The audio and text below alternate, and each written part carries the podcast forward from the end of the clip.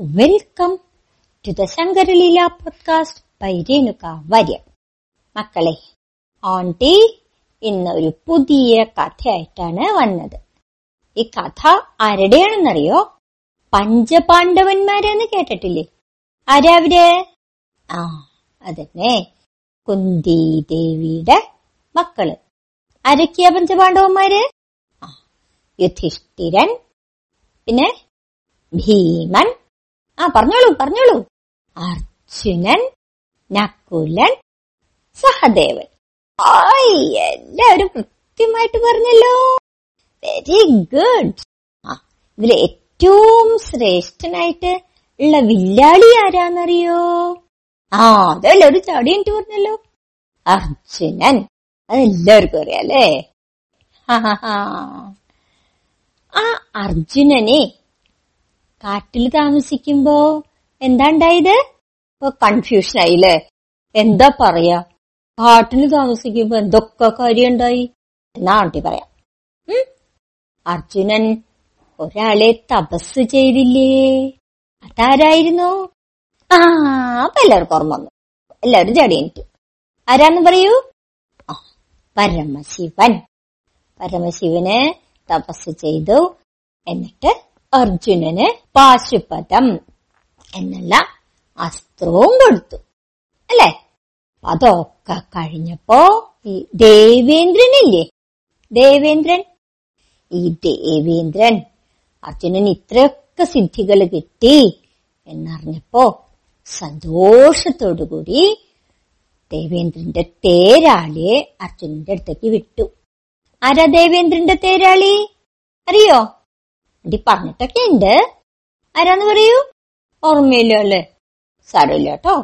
വണ്ടി പറഞ്ഞേ മാതലി എന്നാണ് ദേവേന്ദ്രന്റെ തേരാളിയുടെ പേര്. ആ മാതലിയെ അർജുനന്റെ അടുത്തേക്ക് വിട്ടിട്ട് ദേവലോകത്തേക്ക് അർജുനനെയും കൊണ്ടുപോയി. ദേവലോകത്ത് ചെന്ന് ചിത്രരഥൻ എന്ന് പറഞ്ഞ ഒരു ഗന്ധർവന്റെ അടുത്ത് താമസിപ്പിച്ച് അർജുനനെ നൃത്തം പഠിപ്പിച്ചു. പാട്ടും പഠിപ്പിച്ചു. ദേവലോകത്ത് പാട്ടും നൃത്തമൊക്കെ ചെയ്യുന്ന ആൾക്കാരില്ലേ? എന്താ അവരെ പറയാ അറിയോ നിങ്ങക്ക് ഇല്ലേ? ഓ സരല. ഈ പാട്ടും നൃത്തമൊക്കെ ചെയ്യുന്ന ആൾക്കാരെ ഗന്ധർവന്മാര് എന്ന് പറയും. കേട്ടിട്ടുണ്ടോ? ആ ഇപ്പൊ ഓർമ്മ വന്നു അല്ലേ? പാട്ടുപാടും തങ്കം വായിക്കുകയും കലാകാരന്മാരായിട്ടുള്ളവരെ ഗന്ധർവന്മാര് എന്ന് പറയും. കലാകാരികളായിട്ടുള്ള സ്ത്രീകളെ എന്താ പറയാ? അപ്പൊ എല്ലാവർക്കും പറയാൻ പറ്റുന്നുണ്ട് അല്ലെ?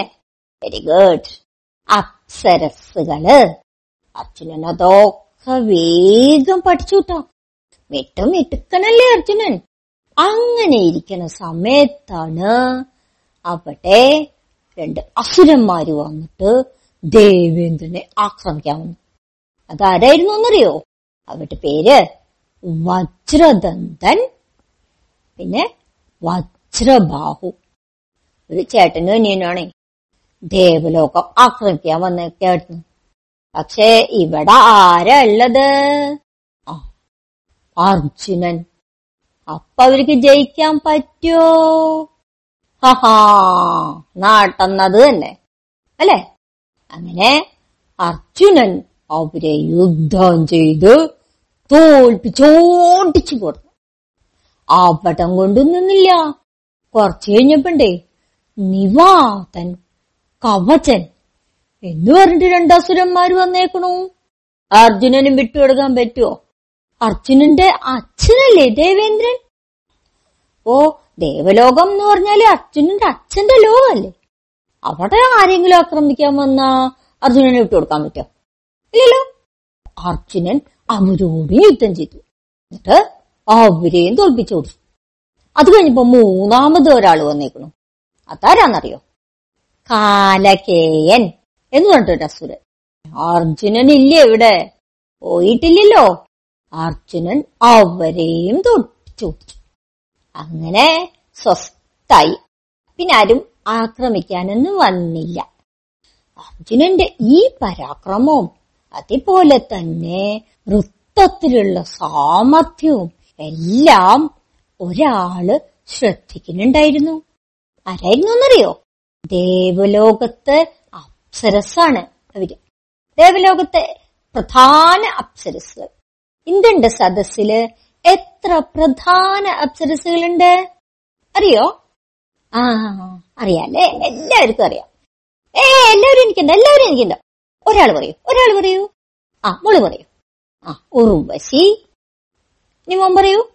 ആ മേനക. നീ ആൾ പറയൂ. രംഭ. പിന്നെ ഈ മോൾ പറയൂ.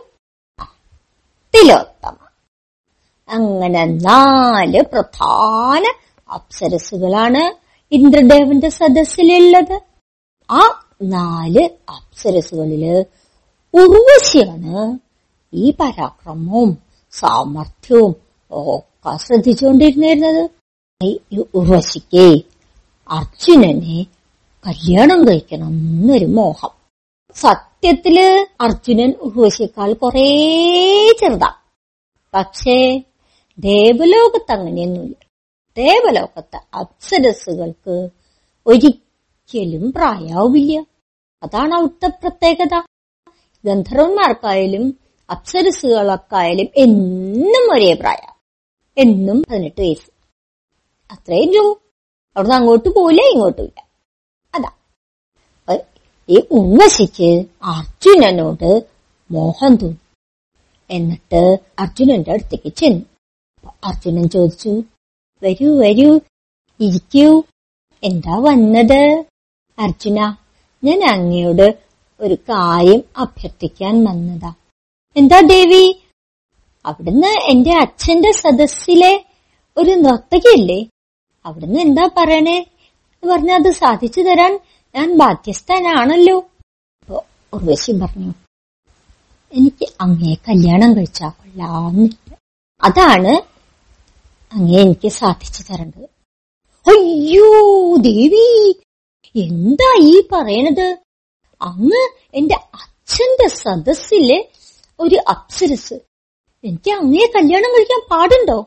ഞാൻ എത്ര മാത്രം ചെറുതാ അങ്ങേക്കാളും മാത്രമല്ല ഭൂമിയിൽ അങ്ങ് എന്റെ ഒരു മുത്തച്ഛന്റെ ഭാര്യയായിട്ടിരുന്നിരുന്നില്ലേ? അതാരാന്നറിയോ? അർജുനൻ പറഞ്ഞ ആ മുത്തച്ഛൻ. അത് ആണ്ടി ഒരു കഥയിൽ പറഞ്ഞിട്ടുണ്ട്. പുരൂരവസ്. കേട്ടിട്ടുണ്ടോ? ആ ചെറിയ ഓർമ്മ തോന്നുന്നുണ്ട് അല്ലേ? എന്നാ ആണ്ടി ഒന്നും കൂടി വ്യക്താക്കാം. നഹുഷൻ എന്ന് പറഞ്ഞിട്ട് രാജാവിനെ പറ്റി കേട്ടിട്ടുണ്ടോ? ആ അപ്പൊ ഓർമ്മ വന്നു അല്ലേ? ആ നഹുഷന്റെ അച്ഛൻ ആണ് പുരൂരവസ്. ആ നഹുഷന്റെ വംശത്തിൽ പെട്ട ആളല്ലേ അർജുനൻ? ആ അർജുനന്റെ ഒരു മുത്തച്ഛന്റെ മുത്തച്ഛന്റെ മുത്തച്ഛന്റെ മുത്തച്ഛന്റെ മുത്തച്ഛനല്ലേ പുരൂരവസ്? ആ അതെ ശരിയാണ്. ഉർവശി പറഞ്ഞു അത് ഭൂമിയിൽ. ഇവിടെ അങ്ങനെയൊന്നുമില്ല. ഞങ്ങൾക്ക് ഒരിക്കലും പ്രായത്തിന് വ്യത്യാസം വരില്ല. അങ്ങനെ നോക്കുമ്പോ അങ്ങ് എന്റെ ഭർത്താവാൻ എല്ലാം കൊണ്ട് യോഗ്യനാണ് അർജുനൻ പറഞ്ഞു ദേവി എന്നോട് ക്ഷമിക്കണം. എന്നോടൊന്നും തോന്നരുത്. ഞാൻ ഭൂമിയിൽ ജനിച്ചു വളർന്ന ആളാണ്. ഇനി തിരിച്ചു പോവാൻ പോണതും ഭൂമിയിലേക്ക് തന്നെയാണ്. അപ്പോ എനിക്ക് ഈ ദേവലോകത്തെ നിയമങ്ങളൊന്നും ബാധകാവില്ല എനിക്ക് ഭൂമിയിലെ നിയമങ്ങൾ മാത്രമേ ബാധകാവുള്ളൂ ക്ഷമിക്കണം. എനിക്ക് അങ്ങ് കല്യാണം കഴിക്കാൻ പറ്റില്ല. എന്റെ മുത്തച്ഛന്റെ ഭാര്യയായിട്ടിരുന്നയാൾ എന്റെ മുത്തശ്ശിയാണ്. മുത്തശ്ശിയെ പേരക്കുട്ടി കല്യാണം കഴിച്ചിട്ടുള്ള ഒരു ചരിത്രവും ഭൂമിയിലില്ല.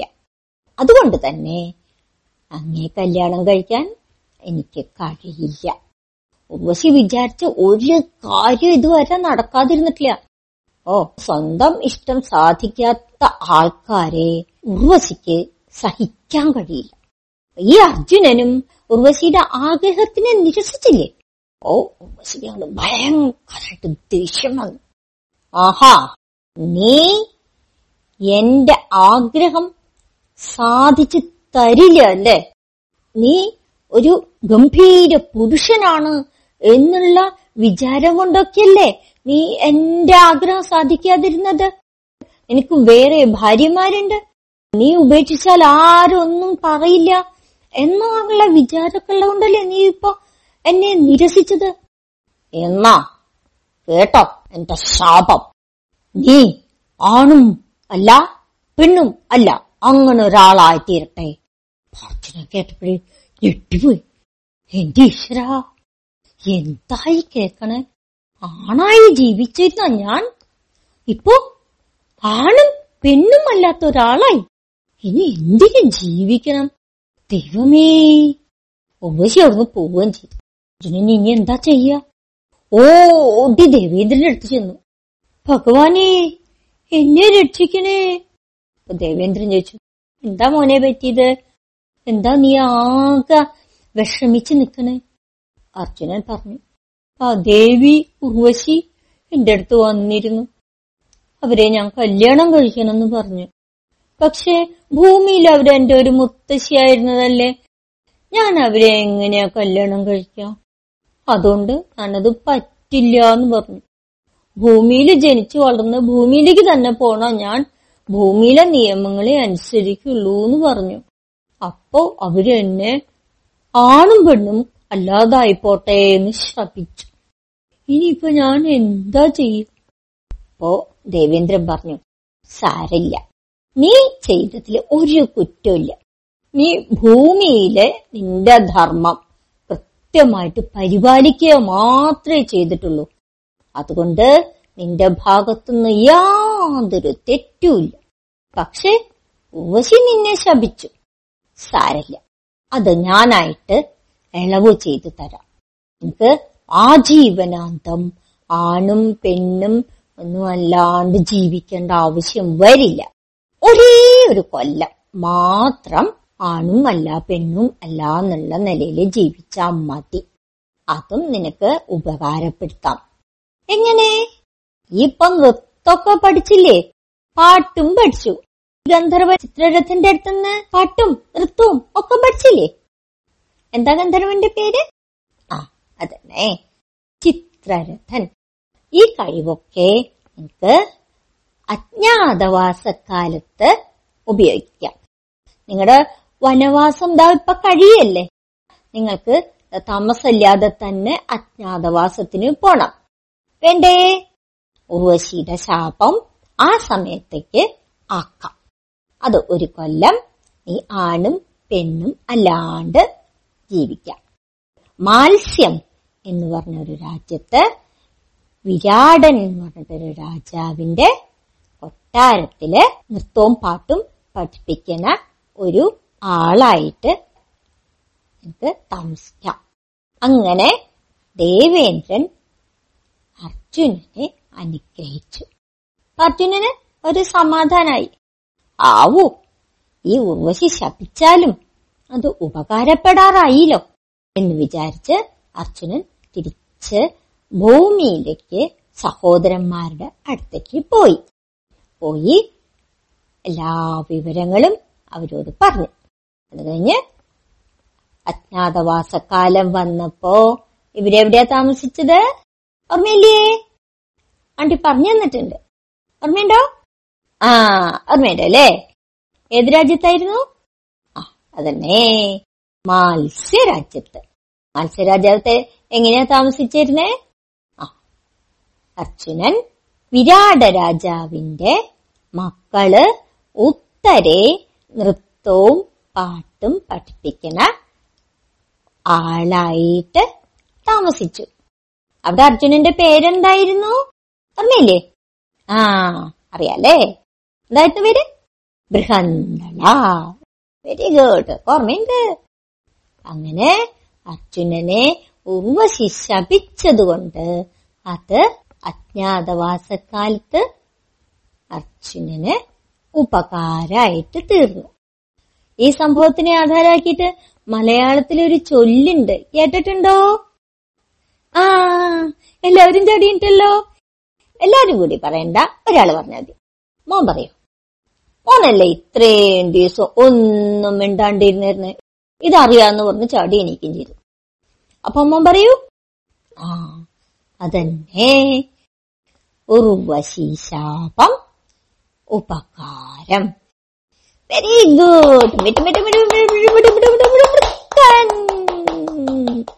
ഇങ്ങനത്തെ കാര്യങ്ങളൊക്കെ അറിഞ്ഞുകൊണ്ട് മോൻ എന്താ ഇത്രയും ദിവസം മിണ്ടാതിരുന്നേ അതൊരു ചിരിയിൽ കാണാം ഈ കഥ എല്ലാവർക്കും ഇഷ്ടപ്പെട്ടോ അതിനെ ഇഷ്ടപ്പെട്ടെങ്കിൽ ഇത് എല്ലാവർക്കും ഷെയർ ചെയ്യണം അടുത്ത പ്രാവശ്യം ആണ്ടി വേറൊരു കഥയായിട്ട് വരാം Bye!